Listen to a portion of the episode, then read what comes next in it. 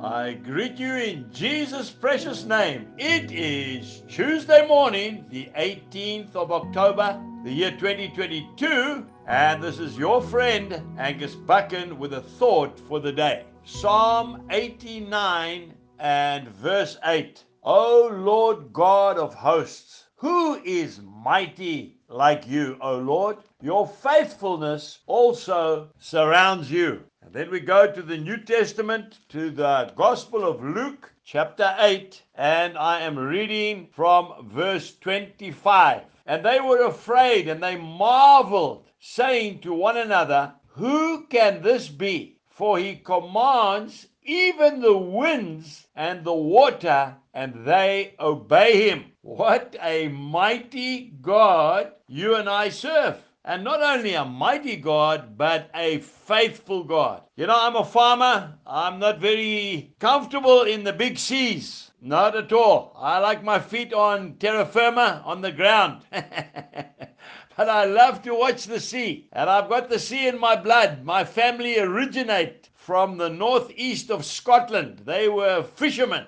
There's a place there called Buchan, my surname. And there is a beautiful statue there of a lady, a wife, and her children looking out to the North Sea, the merciless, freezing cold North Sea, where their menfolk have gone out to fish for food, for their income. Many a time those ships do not come back. They get swallowed up in the storms in the sea. The ocean is something that can be terrifying. And yet, the Lord Jesus Christ stood up out of the boat on the Sea of Galilee, that beautiful lake where a storm can start in a matter of moments, and put his hand out, and the seas were calmed and the winds were calmed. You and I have nothing to fear if we put our trust in the Lord Jesus Christ. He says, I will never leave you and I will never forsake you. Put your hand in the hand of the man that can still the seas and calm the storms, and he will see you safely home. Jesus bless you